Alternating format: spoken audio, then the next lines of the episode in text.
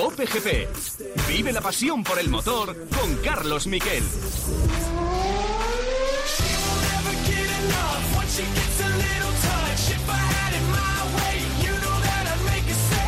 Está llegando con una ¡Hoy caído de Mar! Se va al suelo Mar Márquez. Cabeza de carrera, curva 14, que ha sido también la cruz eh, para muchos en la carrera de Moto 3. Fijaros ahí, no podía levantar el, no podía levantar la moto Mar, se va al suelo. Cabeza de carrera para Mar Márquez, se cae Marc, ahí está Santi, ahí está Jenny Anderson, también la nueva telemétrico de Marc y vamos a ver la repetición de la caída. ¡Oh! Sainz de atrás acelerando entre la curva 13 Y golpe en el hombro derecho encima. Así, así cantaban en Dazón la caída de Mar Márquez y es que durante ocho vueltas Márquez nos hizo soñar, se puso líder de la carrera, la verdad es que demostró ese aplomo que tiene mayor que todos los demás cuando la pista se puso tan complicada, que carrera en agua, fue el más rápido en boxes, eh, estuvo realmente hábil y empezaba, se puso a tirar, estaba primero, llevaba dos segundos de ventaja y se produjo esa caída en la curva 14. Luego tuvo otra caída más, que es la que le enfadó. El caso es que al final, bueno, pues eh, abandonó un cero en su casillero. El Mundial, él lo da por descartado. Dice que no va a luchar por el título porque son 60 puntos de desventaja. Eh, lo tiene complicado porque le falta fuerza, es verdad, cada vez que se cae le cuesta eh, levantar la moto. Y ganó Miller, otra vez Ducati, por delante de Zarco y de Cuartararo. Y el mejor español fue Alex Márquez en mojado. Y en el Mundial, el mejor español en MotoGP es Viñales, que está quinto. Cuartararo, 80 puntos. Bañaya, 79. Zarco, 68. 64. Jack Miller, patinó Joan Mir, también abandonó. 49 puntos. En fin, todo lo que no estamos ganando en MotoGP lo estamos ganando en Moto2 con triunfo Raúl Fernández y con un Pedro Acosta que es más líder. Pero bueno, vamos a desgranarlo todo ahora mismo en titulares.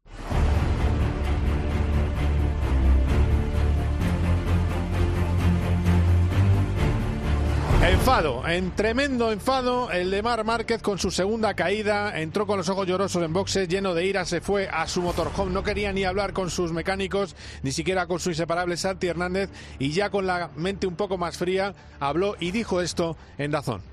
No he sabido. La primera caída puede pasar, eh, me he caído, ¿vale? La segunda es la que me da más rabia, porque no, no tenía que pasar la segunda caída. Estaba rodando demasiado rápido, est- estaba rodando rápido, cómodo, pero en ese momento estaba ya pensando más en entrar en el box y poner slick, porque sabía que se podía, a ver qué pasaba, más que en pilotar. Así que, que me da más rabia la segunda caída, porque ahí no hemos sabido gestionar el factor riesgo-beneficio, eh, cosa que, ahí pues eh, me duele más eso que el día en general. Pero, pero bueno, eh, es verdad que venimos de donde venimos. eh, lo bueno que hemos sacado la cabeza por ahí delante, eh, sea con las condiciones que, sea. Es el primer fin de semana quizá que hemos sacado la cabeza por delante. Y, nada, a partir de allí pues seguir mejorando, seguir esperando y seguir esperando en nuestro momento que esperemos que llegue otro día, que sea el día y lo aprovechemos.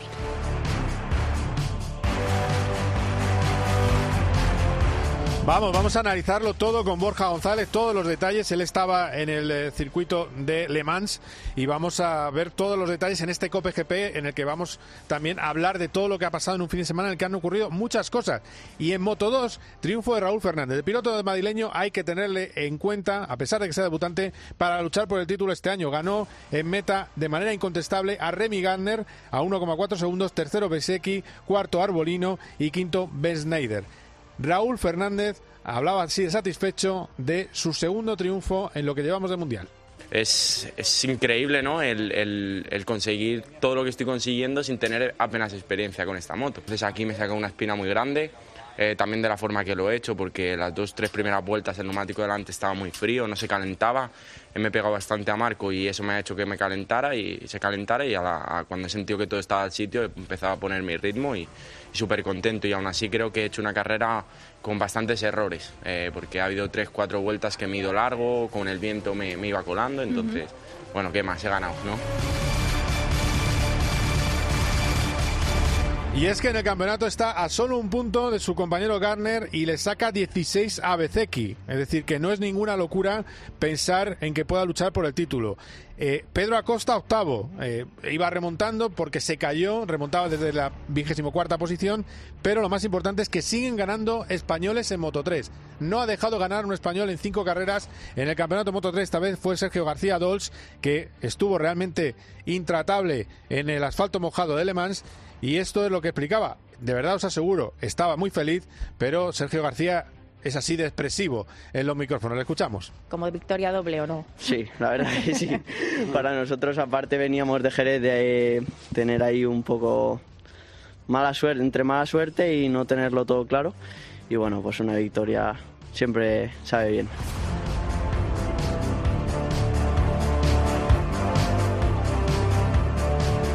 Que digo yo, que digo yo que, que hace bien, ¿eh? hace bien en tomárselo con los pies en el suelo, pero ojo Sergio García que está eh, con 49 puntos es segundo en el campeonato.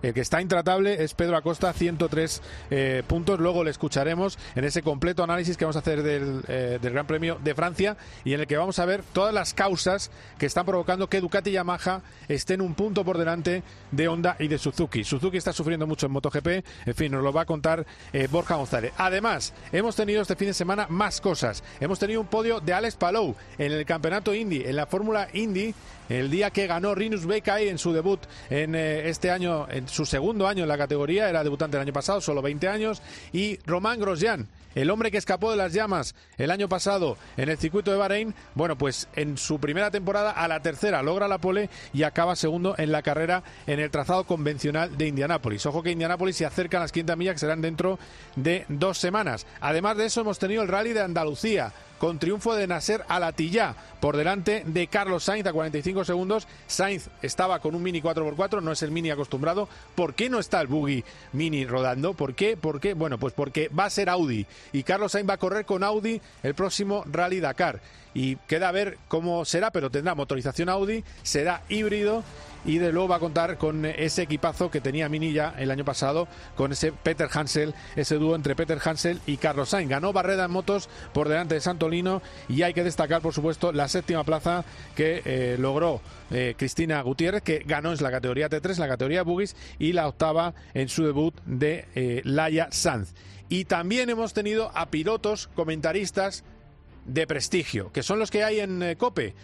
Hemos tenido un podio de Roberto Meri, que siempre que llueve la lía. Estaba duodécimo y a vuelta y media hizo una remontada realmente espectacular en el circuito de Red Bull Ring en Austria y acabó tercero, con un mérito increíble porque uno de sus dos de sus tres pilotos no es profesional.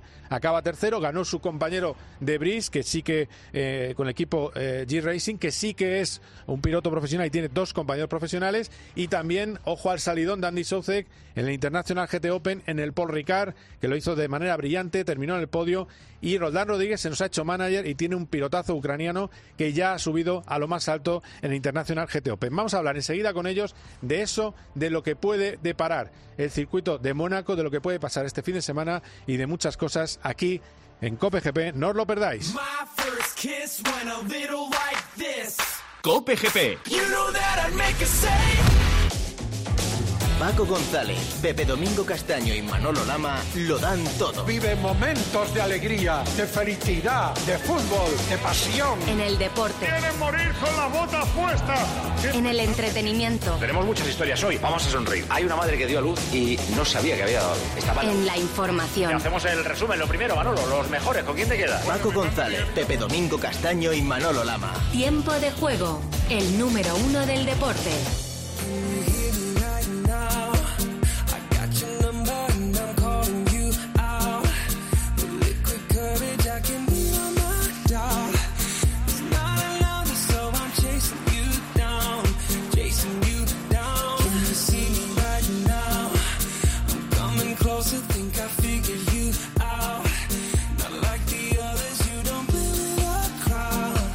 Bueno, pues eh, empezamos con pilotazos por el mundo, que sería esta sección. También podríamos decir grandes comentaristas por el mundo, porque han corrido o han estado asesorando este fin de semana a pilotos, eh, nuestros tres comentaristas: Roberto Meri, Andy Soucek y Roldán Rodríguez.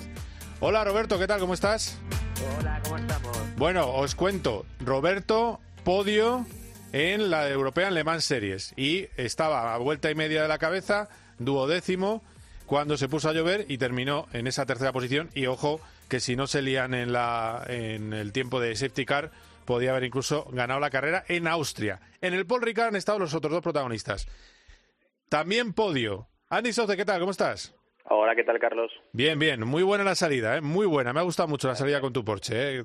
Luego ya tus compañeros la liaron, pero bajaste del primero al tercero, pero, pero bien, ¿eh? bien, bien.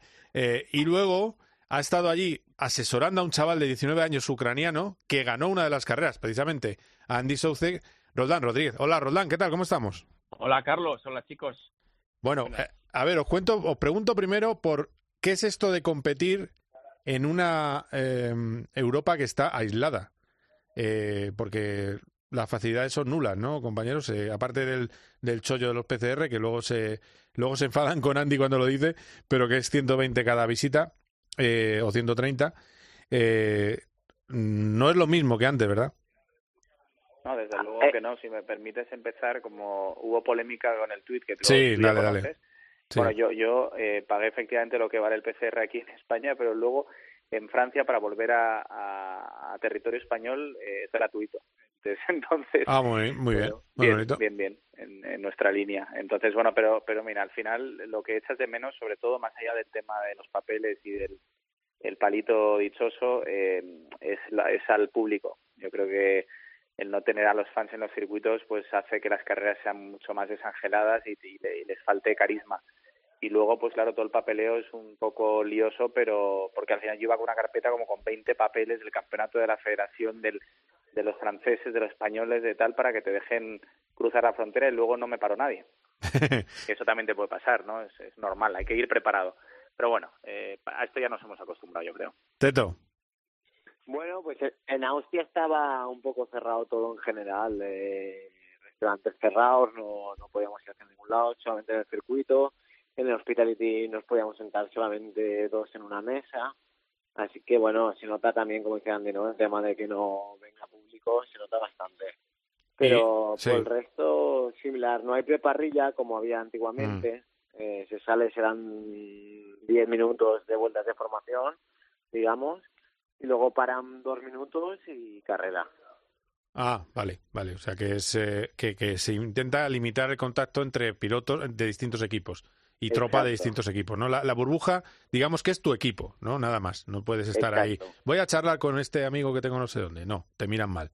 Eh, te digo, es. te digo porque en la Fórmula 1 es así, pero luego es verdad que mm, nosotros los periodistas no podemos entrar al paddock, pero te puedes encontrar fuera del paddock y puedes salir del paddock y hablar con alguien. Eh, la- aunque la norma no, en teoría no lo permita. El Roldán, me, me contabas que, que muy, muy simpático ir a los hoteles y que no, no entren a limpiar, ¿no?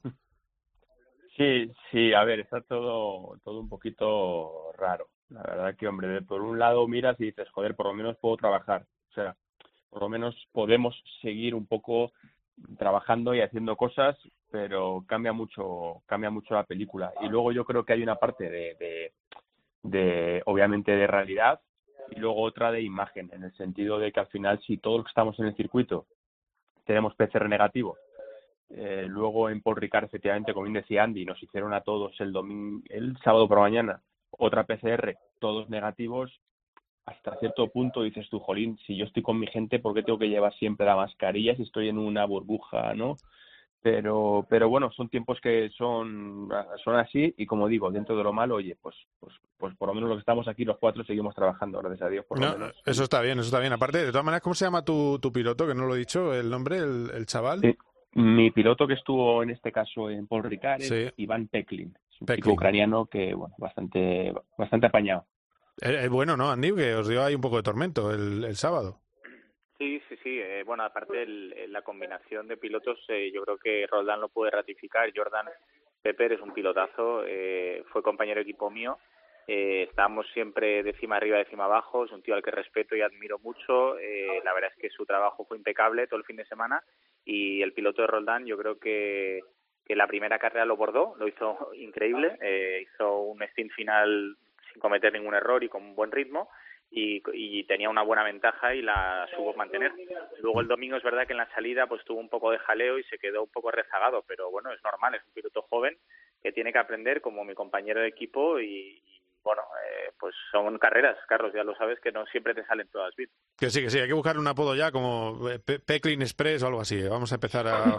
¿eh?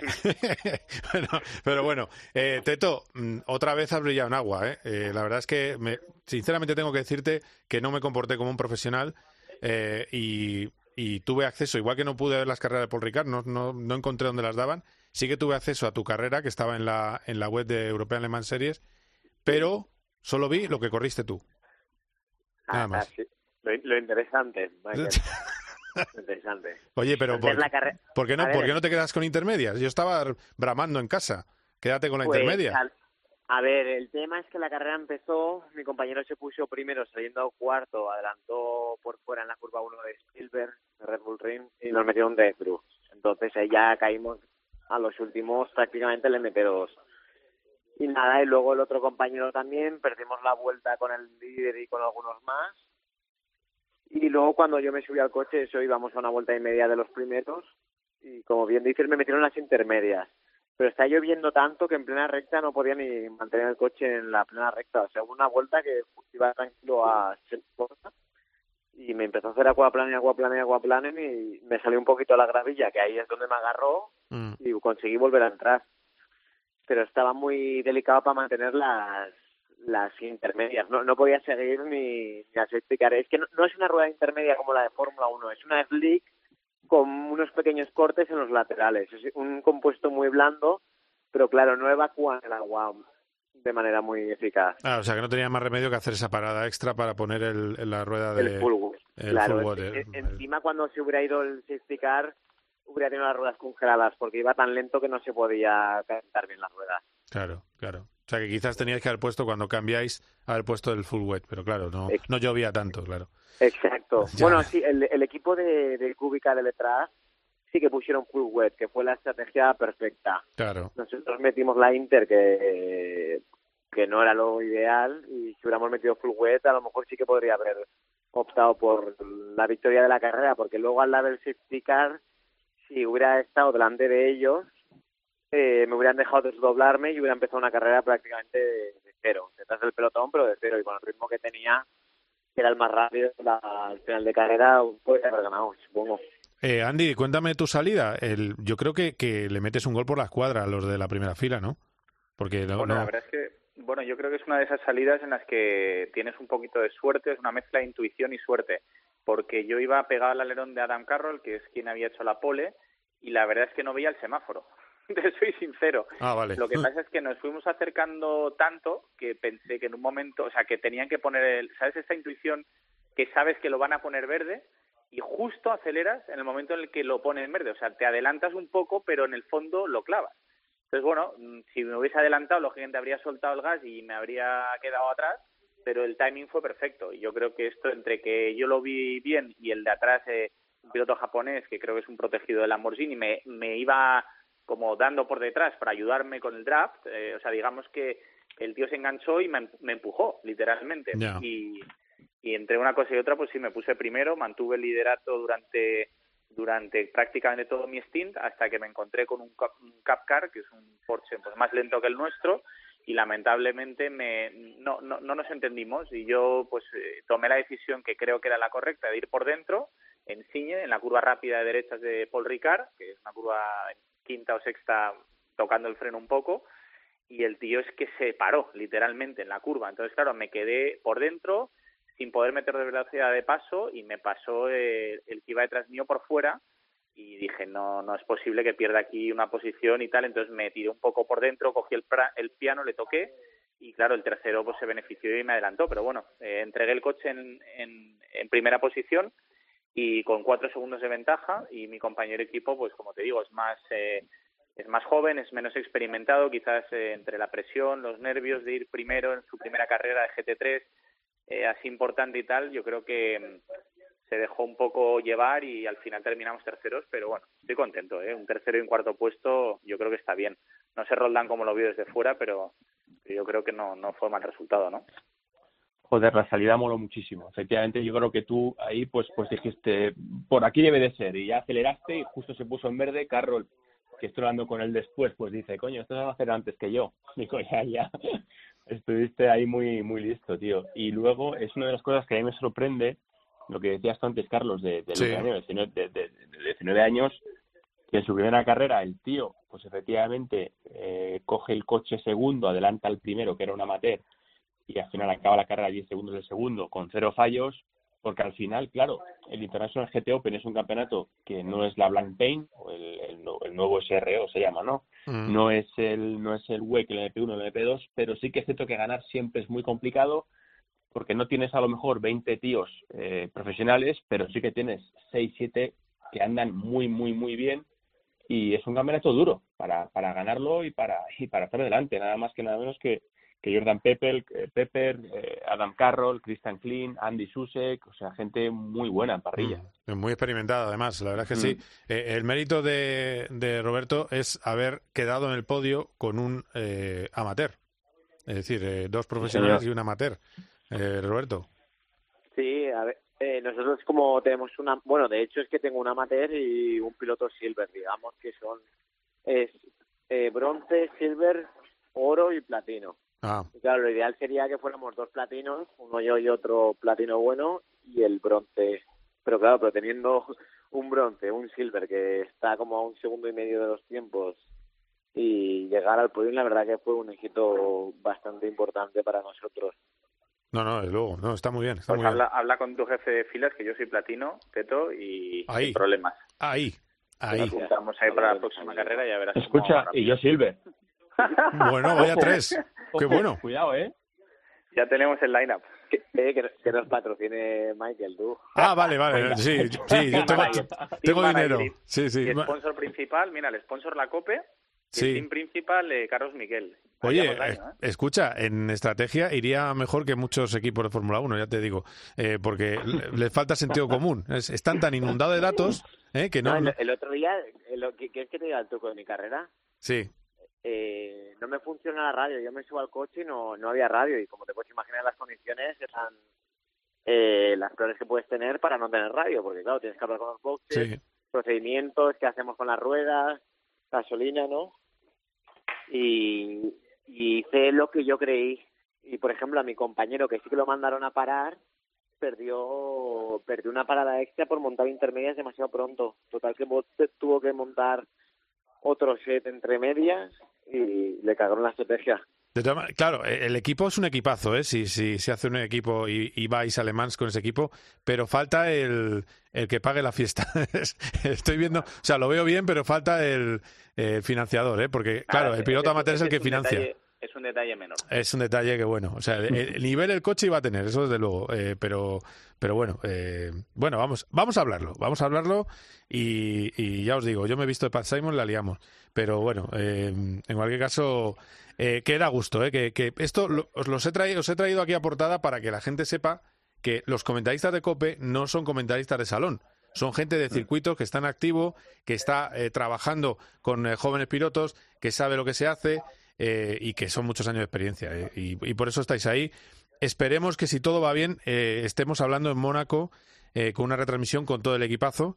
Y quería preguntaros por la carrera de Mónaco. ¿Qué podemos esperar de, este, de esta carrera de Mónaco? Que en principio el último sector de Barcelona da vencedor a Red Bull sobre Mercedes y daría un orden que sería, indico- eh, eh, el último sector de Barcelona suele ser un indicativo, solo un indicativo, porque luego el setup es distinto, pero un indicativo de lo que puede pasar en Mónaco, porque es muy revirado. Eh, ahí el orden era Red Bull, Mercedes, Ferrari, Alpine. Eh, ¿Qué podemos esperar de Mónaco? ¿Qué pensáis? Bueno, como siempre con estos coches tan grandes, vamos al sábado, nos olvidamos del domingo, pero bueno, ¿qué pensáis?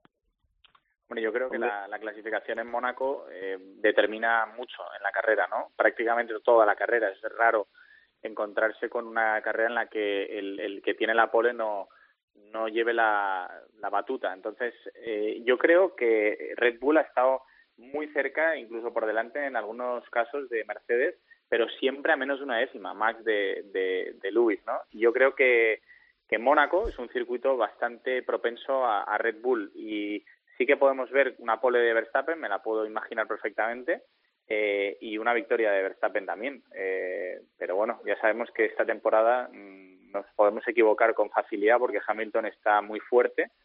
No sé si más fuerte que nunca, pero desde luego lo está haciendo increíble y estará yo creo que entre los dos, ¿no? Pero, pero no sé, tengo una sensación de que Red Bull y, y Max van a, van a ganar. Teto. Hombre, yo creo que también eh, Verstappen al principio, Red Bull es un coche que siempre ha funcionado muy bien en Mónaco, han ido muy rápido, incluso cuando estaban a más diferencia de Mercedes les plantaban siempre cara en Mónaco, así que creo que Verstappen sería el máximo favorito ahí.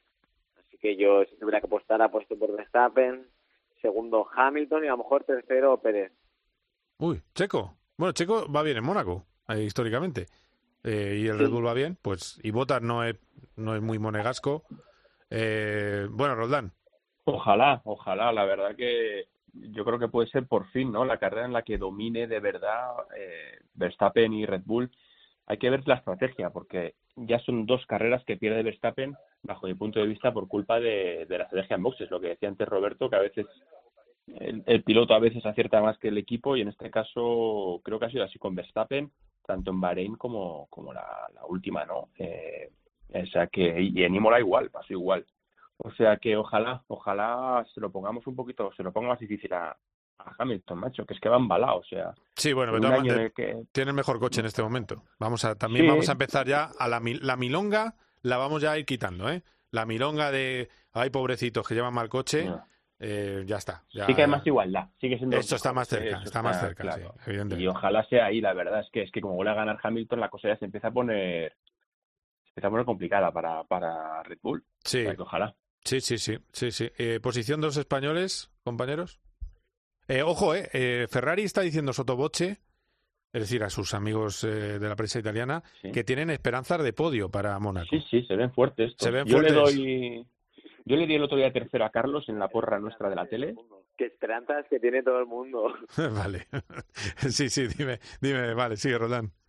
No, que ojalá, yo le meto tercero a Carlos. Yo creo que va a ser la mejor carrera suya del año.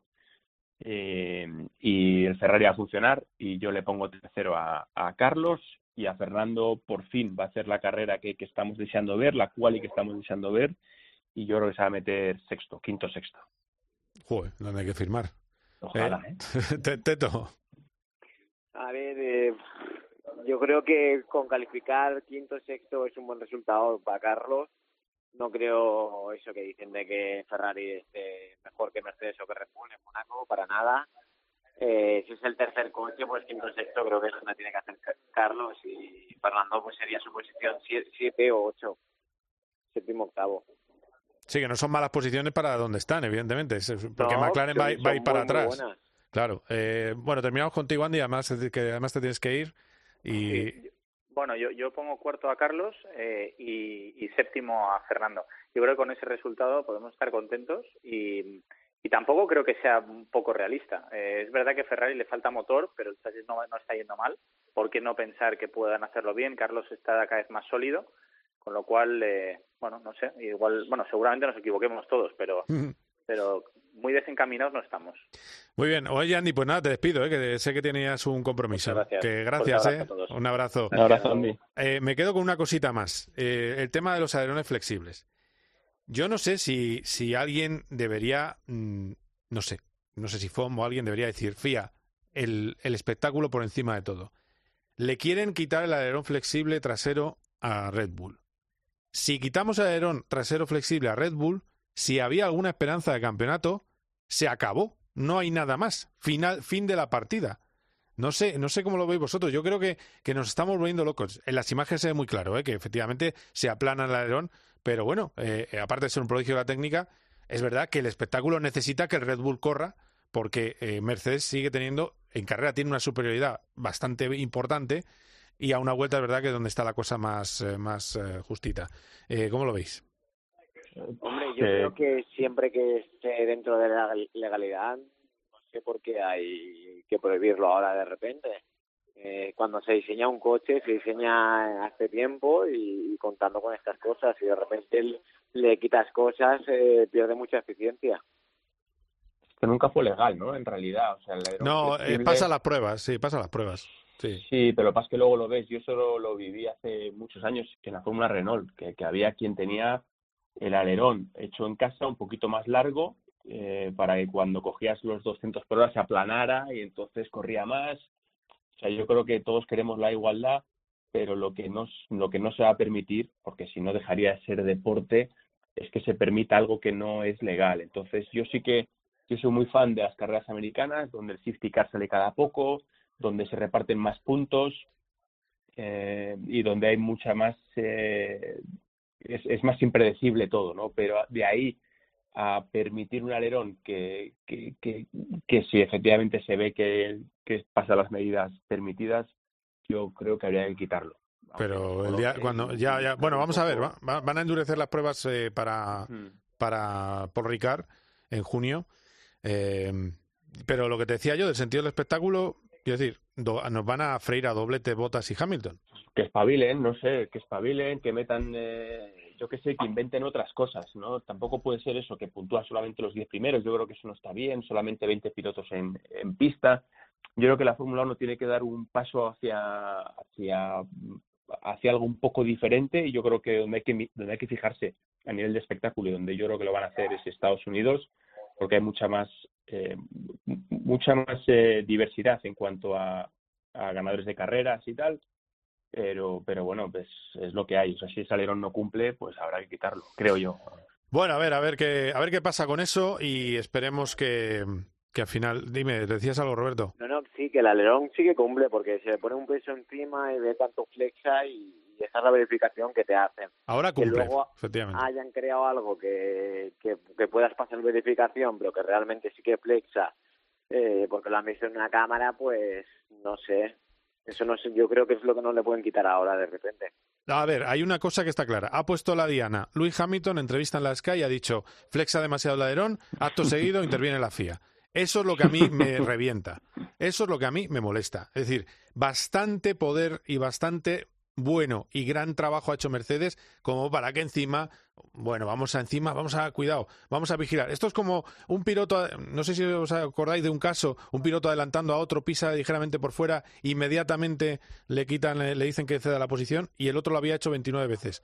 Pues eh, pues es hay un cierto toque, ¿eh? hay un toquecillo en el ambiente, pero bueno, en fin, que no pasa nada. eh. Es normal. eh, ahora mismo están los dos peleando por un mundial. Hamilton quiere ganar, Verstappen quiere ganar.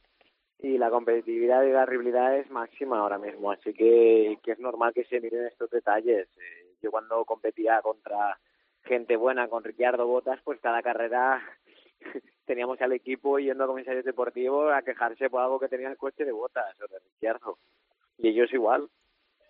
Pues sí, forma parte de la guerra. Y es buena señal de que está más apurado Mercedes. Que Roberto, muchísimas gracias, que felicidades por tu podio, que seguiremos hablando. Roldán, felicidades por el, el triunfo de tu Gracias. chaval. Y, y nada, que vamos a estar en contacto y pronto hablamos. Así que un abrazo Muy a bien, los dos. chicos. Cuidaros, ¿eh? un abrazo enhorabuena Un abrazo, Teto un saludo. Quedaos aquí, que vamos con las motos. Cope GP. Vive la pasión por el motor con Carlos Miquel. En Cope estamos donde estás tú. ¿Qué tal, Ángeles? Hola, buenos días. Felicidades, Herrera, por el programa, ¿eh? Gracias, señora. A usted y al equipo, y al equipo. Porque con la aplicación llevas en tu móvil todos los programas con los mejores comunicadores. Bueno, hoy manda la Champions, así que hoy toda la suerte del mundo. Nos escuchas en directo o cuando tú quieras. Los mejores contenidos donde estés, porque con la aplicación móvil nos movemos contigo.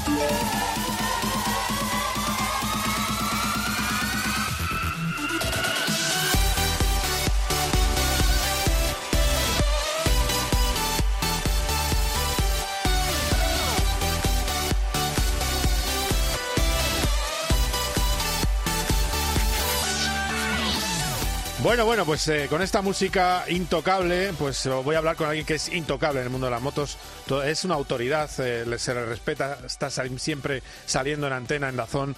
Borja González, ¿qué tal? ¿Cómo estás? ¿Qué tal, Carlos? Buenas tardes. ¿Cómo me gusta ver... no lo sé. ¿eh? ¿Cómo, cómo, perdona? Que lo de respetar, eso no lo sé, pero...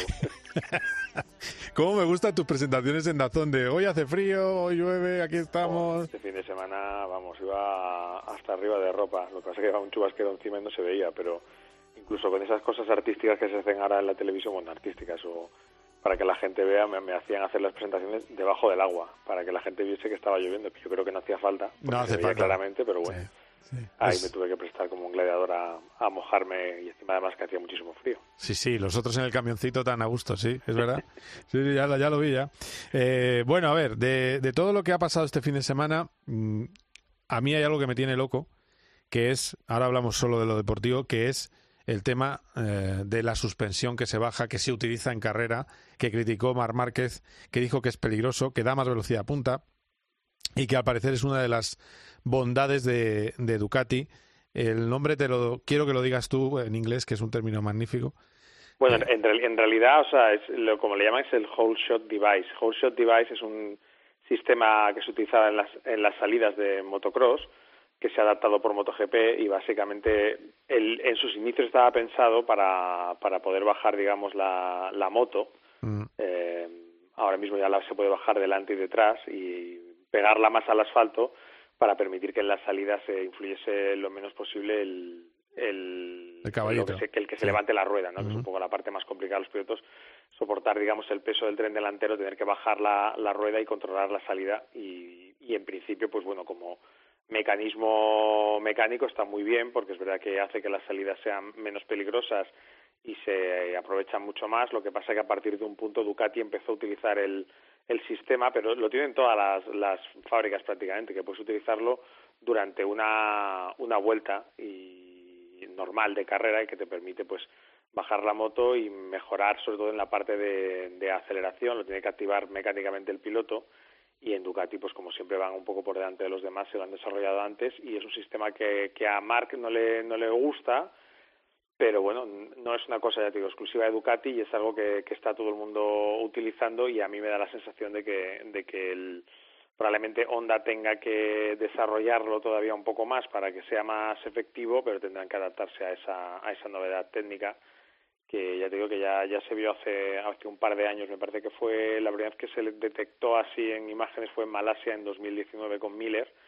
Y, y bueno, pues es un, digamos una obliga al piloto a estar más atento a la hora de pilotar y a aprender a utilizar una herramienta más. Y, y bueno, pues eso es verdad que mm, hemos aprendido en MotoGP o se aprendió en MotoGP a reducir todo lo que era tema ayudas electrónicas para fomentar la igualdad y lo que hacen las marcas es tratar de encontrar otros mecanismos para, para incrementar su ventaja.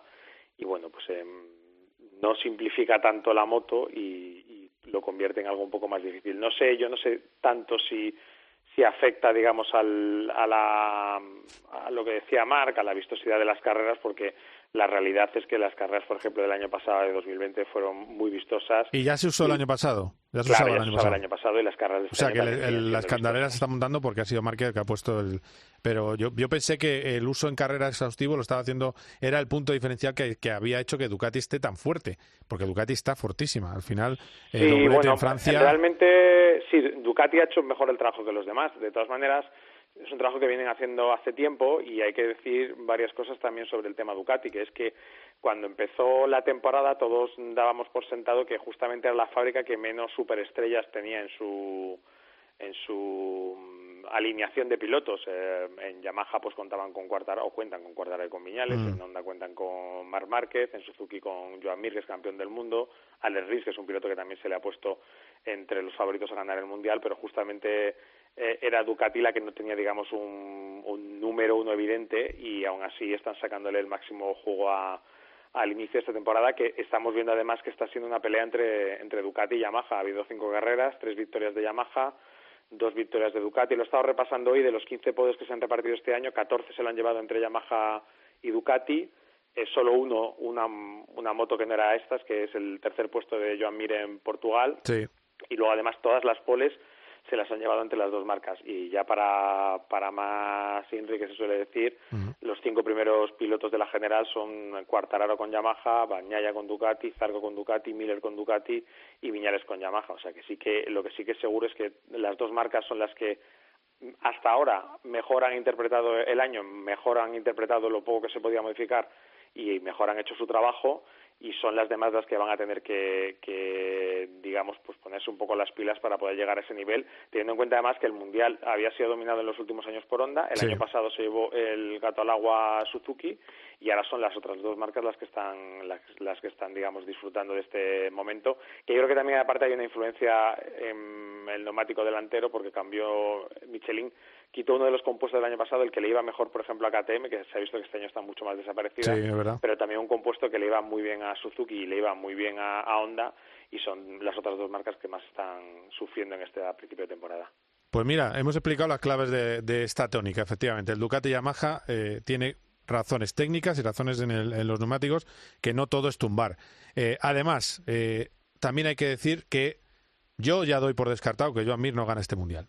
Y me vas a decir, "Ay, qué loco eres, qué poco llevamos. No, es que no puedes clasificar tan atrás y no puedes cometer el error que comentó Joan, yo, cometió Joan Mir justo antes casi de meterse en boxes, caída y no pudo estar en la segunda salida. Este es Joan Mir pidiendo disculpas.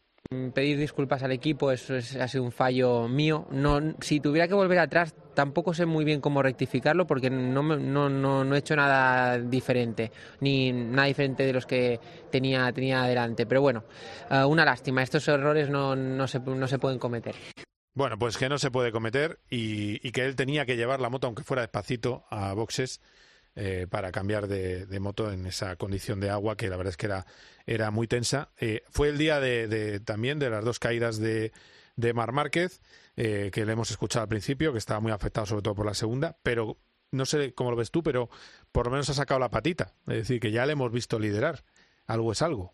Sí, yo creo, yo ahí, bueno, ahí ya se evidenció en los entrenamientos que Mark era el más rápido en agua y él ya dijo que em, le permite sacar más de su pilotaje em, porque tiene, digamos, menos menos problemas con la parte física porque el, el agua, digamos, es más dócil y no obliga a hacer tantos esfuerzos.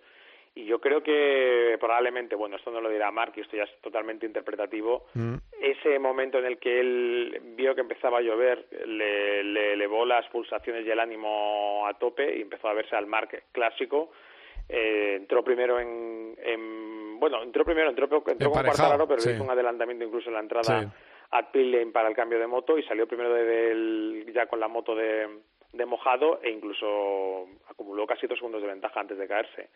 No sé si no pecó un pelín de, de ansiedad, eh, digamos, por intentar pues eh, volver a ganar y hacerlo además de manera rotunda, porque ya la moto le había dado avisos en mojado, sobre todo muchos problemas para calentar el neumático trasero eh, por parte de la sonda. De hecho, por ejemplo, si te fijas en la carrera, en mojado, el mejor piloto Honda del día fue Alex Márquez y es el piloto que más pesa de, de los cuatro que tiene la marca Ah, mira, que calienta mejor, claro. que pues que calienta mejor el neumático efectivamente y Márquez además optó por el neumático medio que es un- era el más duro de las dos opciones entre medio y blando y bueno pues eh, yo creo que eso es lo que le terminó llevando por el suelo que también le había le había hecho caer en, en el warm up que había sido mojado Mm. o sea que se sumaron varias cosas y sí la segunda caída yo creo que, que a Mark le, le afectó más porque una el- el primer error es un error que se puede cometer el segundo ya es un poco un error que se acumula y además tengo la sensación de que no sé si Mark em, tenía en mente una vez que ya se había caído y había vuelto haber intentado hacer una segunda estrategia de cambiar de nuevo de moto y haber cogido la moto de seco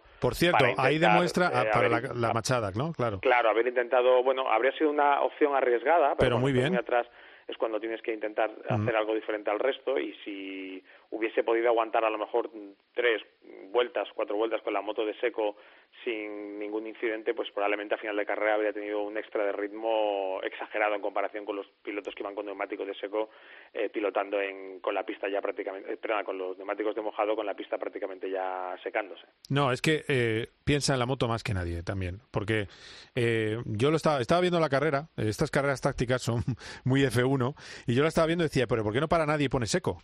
Yo, la verdad que lo decía en casa, digo, es que no entiendo por qué los que están Sí, en el pero, porra... pero piensa una cosa, Carlos, también en eso. ¿eh? El pit lane de, de Le Mans es muy largo. Se pueden Ya. tardar unos 30 segundos en, en cubrir el No, la no, que es difícil, ¿eh? Entonces, eh, 30 segundos, mm, según en qué momento de carrera, en cuanto, porque hay un momento de la carrera también que si te fijas, eh, Miller sacó la pierna y normalmente suele ser una señal hacia el box que debe querer decir eh, preparad la moto de seco Sí. porque a lo mejor entro a cogerla, porque él también vio que existía la posibilidad de, de hacer ese cambio de moto, pero el piloto hace el cálculo y un cálculo sobre la marcha, imagínate que a esas pulsaciones, pues eh, 30 segundos, Muy bien, sí. tienes que rodar muy rápido para, para poder, digamos, recuperar Pero puedes rodar tres o desventaja. cuatro segundos eh, por vuelta más rápido que la cabeza, ¿eh?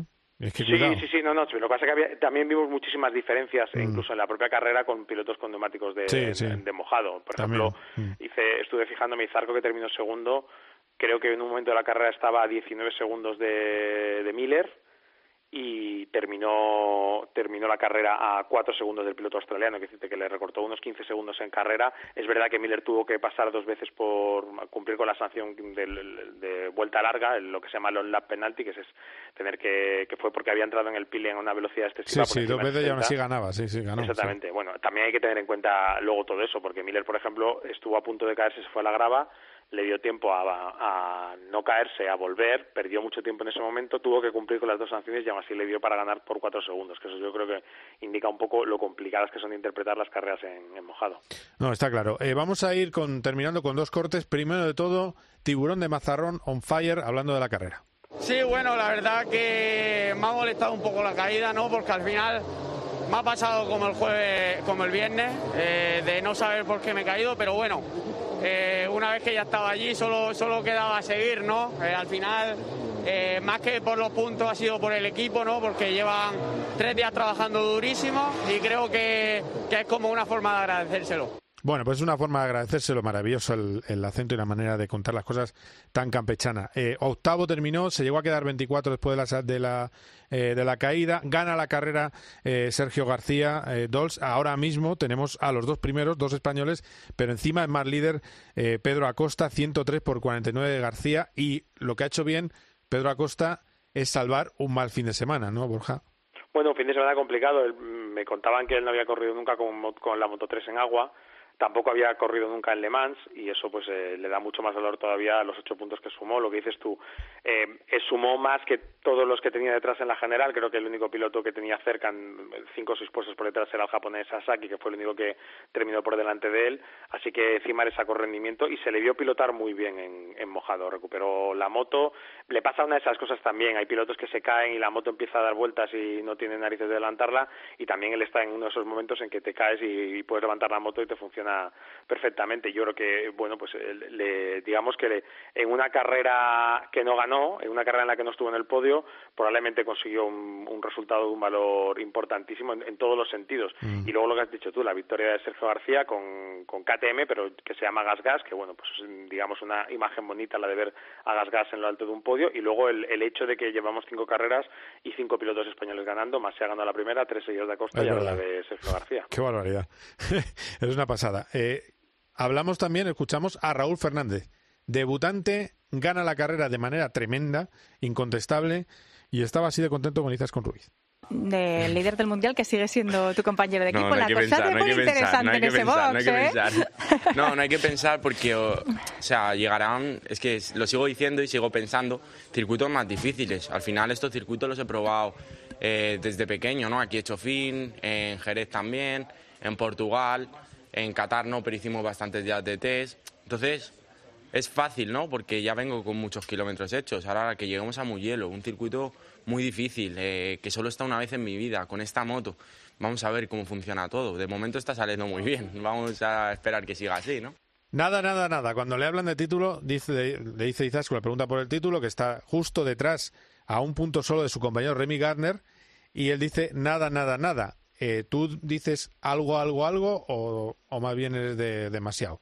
No, no, no, algo, algo, algo. Yo creo que sí, sí, sí se le ve. Un piloto que ha ganado dos carreras de cinco en su estreno en, en Moto 2, que ha sido capaz de, de hacer la pole, que luego ha subido al podio en otra carrera yo creo que, que sí que es un piloto que está para, para pelear por el título. Esto yo creo que cuando le, le, entrevistaste a principio de temporada, que había conseguido el podio en Qatar, me parece que fue, sí. él eh, nos decía que, que no, no, para nada, que esto era una cosa que no era, digamos, su posición natural, entre comillas, en la que debía estar, pero se sigue manteniendo ahí, es, se adapta rapidísimo a todas las circunstancias y, y luego también en estas cosas de la pelea por el Mundial no solo hay que ver al que lo hace bien, sino hay que ver cómo va la competencia.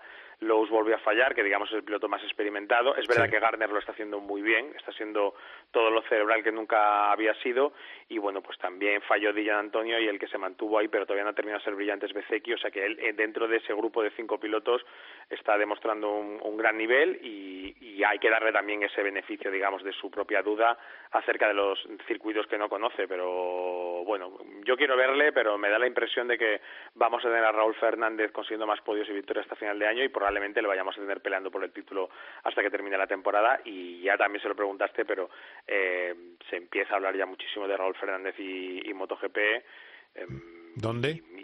Sí, sí, se habla, pero bueno, es normal también porque KTM mm. tiene dos pilotos en el equipo oficial, Oliveira y Abinder, tiene otros dos, Alecuna ya una opción Petrucci ya se pone más en duda tanto a Petrucci como a Iker, aunque Iker es verdad que hizo un muy buen fin de semana y habrá que ver cómo va el resto de fin de semana porque es un piloto súper joven y, y, a lo mejor mm, digamos que remonta la tostada de principio de año, pero evidentemente los dos pilotos del equipo satélite de KTM ahora mismo tienen detrás el aliento en el cogote de tanto de Garner como de Fernández. Garner también muy apetecible porque es un piloto australiano, hijo de un campeón del mm. mundo mítico, pues eh, y Raúl va a estar ahí. Yo soy de la teoría de que, y en esto coincido con Mar Márquez, como si fuese igual la opinión de uno que del otro, pero yo creo que un par de añitos en, en, Moto 2 está muy bien, pero claro, quién pone freno luego a, la posibilidad de que te suban una MotoGP y vamos a ver, pero no me extrañaría nada que, que se calentase todavía más ese tema a medida que avance la temporada. Cuando la ola sube, yo creo que hay que subirse. Eh, no vaya a ser que baje. Eh, pero bueno, próxima carrera, Borja. Gran Premio de Italia en Mugello. Este fin de semana nosotros descansamos, ¿no? Vosotros creo que tenéis... Mónaco, sí, sí, sí, Mónaco. Pues el siguiente Mugello y seguido de Mugello Barcelona. O sea que ahora ya va todo con bastante intensidad. Eh, se descansará otra semana y luego habrá también Alemania y Holanda seguido y ya se contó en el fin de semana que la carrera de Finlandia se ha cancelado, la de, o sea que no hay ninguna carrera en julio y se pasa a, agosto, se hace una segunda prueba en Austria, en el Gran Premio en Spielberg, y como ya sabes, Austria cuando hace dos carreras, pues a una le llama Gran Premio de Austria y a otra la llama como Estiria, Gran pues Premio de Estiria. Otra vez el segundo Gran Premio de Estiria y un agosto más intenso del esperado. Que es, es bueno, levantarse por la mañana y estiriarse un poco. Bien, después de este chiste tan malo. Qué final. Gracias, Borja. Un abrazo. Un abrazo, Carlos. Hasta luego. Venga, hasta luego poquito de musiquita. Súbelo un poco, Javi.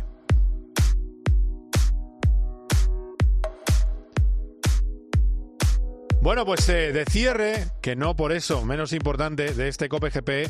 Carlos Barazal, ¿qué tal? ¿Cómo estás? Hola, Carlos. Bien, todo. Bien, aquí estamos, tomando algo aquí en un sitio con muebles blancos, eh, mesas altas, hielos. Bah, maravilloso. ¿Oh, sí? Sí. Sí, pues sí, sí, esa es la música.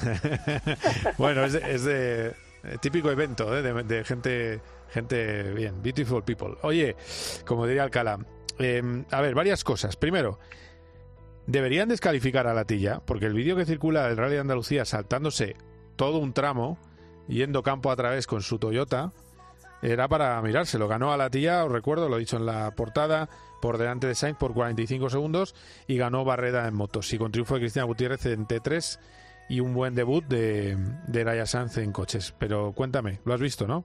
Pues. ¿No lo has visto? ¿Sabes lo que pasa? Ah, que ahí depende del reglamento. Ya. Quiero decir, en un rally, lo que a la europea, por decirlo así, sí, sí estaría descalificado. Pero en un rally todo, como esto, que es todo terreno, pues hay que ir a la, al reglamento particular que no he podido ver. Entonces, bueno, hay que, hay que, vamos, yo creo que se va a quedar así. Eh, sí, seguramente, pero bueno. Pero bueno, eh, bueno, está bien decirlo y que la gente lo sepa, que el vídeo circula y claramente no va por el recorrido. Eso, eso es un hecho, acorta por el medio del campo. Eh, también mm, no sé por qué se lo sabía, esa es otra, debe ser que del año pasado o algo, en fin, bueno. Puede ser. puede ser. de, de la carrera destacar eso, ¿no? Eh, que, bueno, eh, tuvo un abandono delante Cristian Gutiérrez, ¿no? En, la última etapa, que no iba a ganar en su categoría, pero ese abandono propició esa victoria. Y, y el sexto puesto en séptimo, creo que fue sexto séptima Cristina. séptima Cristina y sexta y octava, Laia eso es. Laia sí que claro Laia iba con un mini claro Laia está adaptándose a las cuatro ruedas porque independientemente de que el abandono que tuvo Cristina por delante la actuación es más que buena. ¿eh? Sí, sí, sí, sí. No, no, está, en, un nivel. Cogiendo un nivel importante. Por cierto, y, no, no, olvidemos que Joan Barreda ganó en motos, que ya te lo decía, pero que, ojo, a este que está creciendo mucho, cada día está mejor, solo tres minutos le sacó a Lorenzo Santolino, que sí. Salmantino va cogiendo fuerza y empieza a ser, se está poniendo cara a top 5 del, del Dakar, pero bueno, vamos a ver. Sin duda, sin duda. la mejora es. Claro, lo que pasa que no hay que olvidar que este tipo de prueba no tiene nada que ver con el Dakar. Nada, nada, nada. en, motos es enduro puro y en coche es un rally con tramos, ya está, de tierra. es así. Más eh, largos, lo que quieras, pero pues otra cosa, sí. Bueno, y Alex Palou, otro podio. Segundo en el campeonato. Operación magnífica. Día también, o fin de semana especial, porque eh, el hombre de la mano quemada, Román Grosjean, eh, hace la pole, acaba segundo. Primera victoria de Rinus Bikai. Estamos en eh, el mes de mayo. Indianápolis, carrera en el Gran Premio de Indianápolis. Cuéntame tus impresiones. Pues mira, primero, muy bien Palou porque se quedó sin poder rodar por un problemilla en la, en la, práctica, en los libres, eh, prácticamente toda la sesión, con lo cual salió a la, a la quali casi a ciegas. Pero desde el primer momento estuvo, estuvo ahí, entre los primeros de su grupo. Y, y muy bien, hizo tercero en parrilla. Y la sorpresa vino por parte, como bien dices, de, de Grosjean, que, bueno, pues, hombre, no deja de ser un circuito eh, es plano, o sea, no es un Road America, no es un Mid Ohio, sí, de acuerdo, que, que no es suburbano, pero oye, que, que, que, estaba ahí, que jolín, que parece que la puede hacer y quizás al final la hizo, así que excelente el francés que, bueno, quizás ha encontrado ha encontrado su sitio. ¿no? Es que a veces, a veces las diferencias mecánicas de la Fórmula 1 no nos dejan ver el, el bosque. Eh, eh, que, eh, claro. Que El, nivel F1 es altísimo. No, no hay más que repasar las últimas salidas en mitad del pelotón. Nadie hace nada mal. Es una cosa es, tremenda lo de lo de el nivel que está que, que tiene ahora mismo tienen los pilotos actuales de Fórmula 1 es así y Román Grosjean que siempre que muchas veces se le ha criticado la rapidez la tiene, eso es así. otras características no, pero la rapidez eh, siempre la ha tenido. Eh, Recordemos que fue, fue campeón de GP2 2008 sí, 2009. Ah, un poco antes, no, el 7, el 7 creo fue, ¿no? El 7, o sea, que no es mm. decir, o sea, y tú has tenido sus cosillas, pero efectivamente la Fórmula 1 tienes eh, seis, entre seis coches o es imposible que, pueda brillar, es así. Bueno, pues eh, dime, dime. Sí, la carrera muy bien. Mm. Quizá Palou podía haber Mala parada, opción a ganar, pero bueno, lo importante es que está ahí y que quedó por delante de todos sus rivales en el campeonato. Eso es lo mejor de la, de la carrera del, del sábado, en la que acabó tercero detrás de Grosjean y de un nuevo ganador, que es Rinus con el holandés, con 20 añitos, Sí, pues muy rápido. su primera victoria. Sí, sí, ahí le, ahí le tienen, así lo celebraron sus padres. Este próximo fin de semana será la calificación de las 500 millas de Indianapolis y él en dos fines de semana la carrera. Y cuidado que tiene opciones de ganarla eh, nuestro Alex Palou. Así que le tendremos aquí en, en COPGP, aunque te digo que desde que estamos en un equipo de primer nivel es más complicado hablar con él. También te Eh, sí, es más complicado. Sí. sí, es verdad, vale. Es complicado, ya te lo digo yo también. Vale, muy bien. Es más eh. fácil cogerle por el tweet Sí, ¿no? Ya, ya, es verdad. Bueno, pues nada, habrá que cogerle por donde sea. Que gracias, eh, Charlie, un abrazo fuerte. Un placer. Bueno, que vaya bien.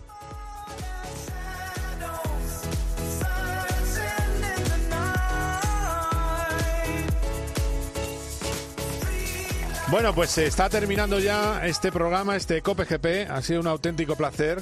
Eh, la verdad es que tenemos fin de semana importantísimo, carrera más seguida del año, por mucho que no haya adelantamientos, Mónaco es algo especial. En Mónaco no solo es verlo desde un yate, es vivirlo a pie de pista. Estaremos allí y lo disfrutaremos este fin de semana y lo podéis escuchar en tiempo de juego, el domingo a las 3 de la tarde. Ha sido un auténtico placer. Adiós.